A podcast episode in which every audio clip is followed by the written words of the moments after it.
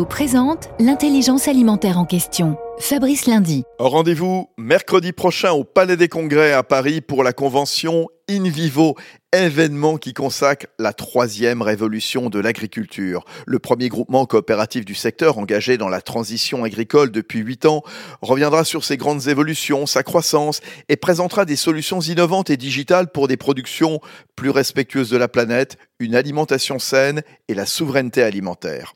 Des sujets et une ambition que connaît bien l'explorateur Bertrand Picard à la tête de la fondation Solar Impulse, l'un des témoins phares de l'événement. Et on n'oubliera pas le sport, le rugby à l'honneur à quelques mois de la Coupe du Monde 2023, dont InVivo sera fournisseur officiel avec ses produits du terroir.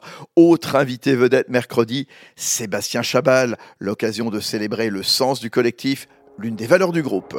Union nationale des coopératives agricoles françaises, InVivo s'engage pour la transition agricole et alimentaire vers un agrosystème résilient.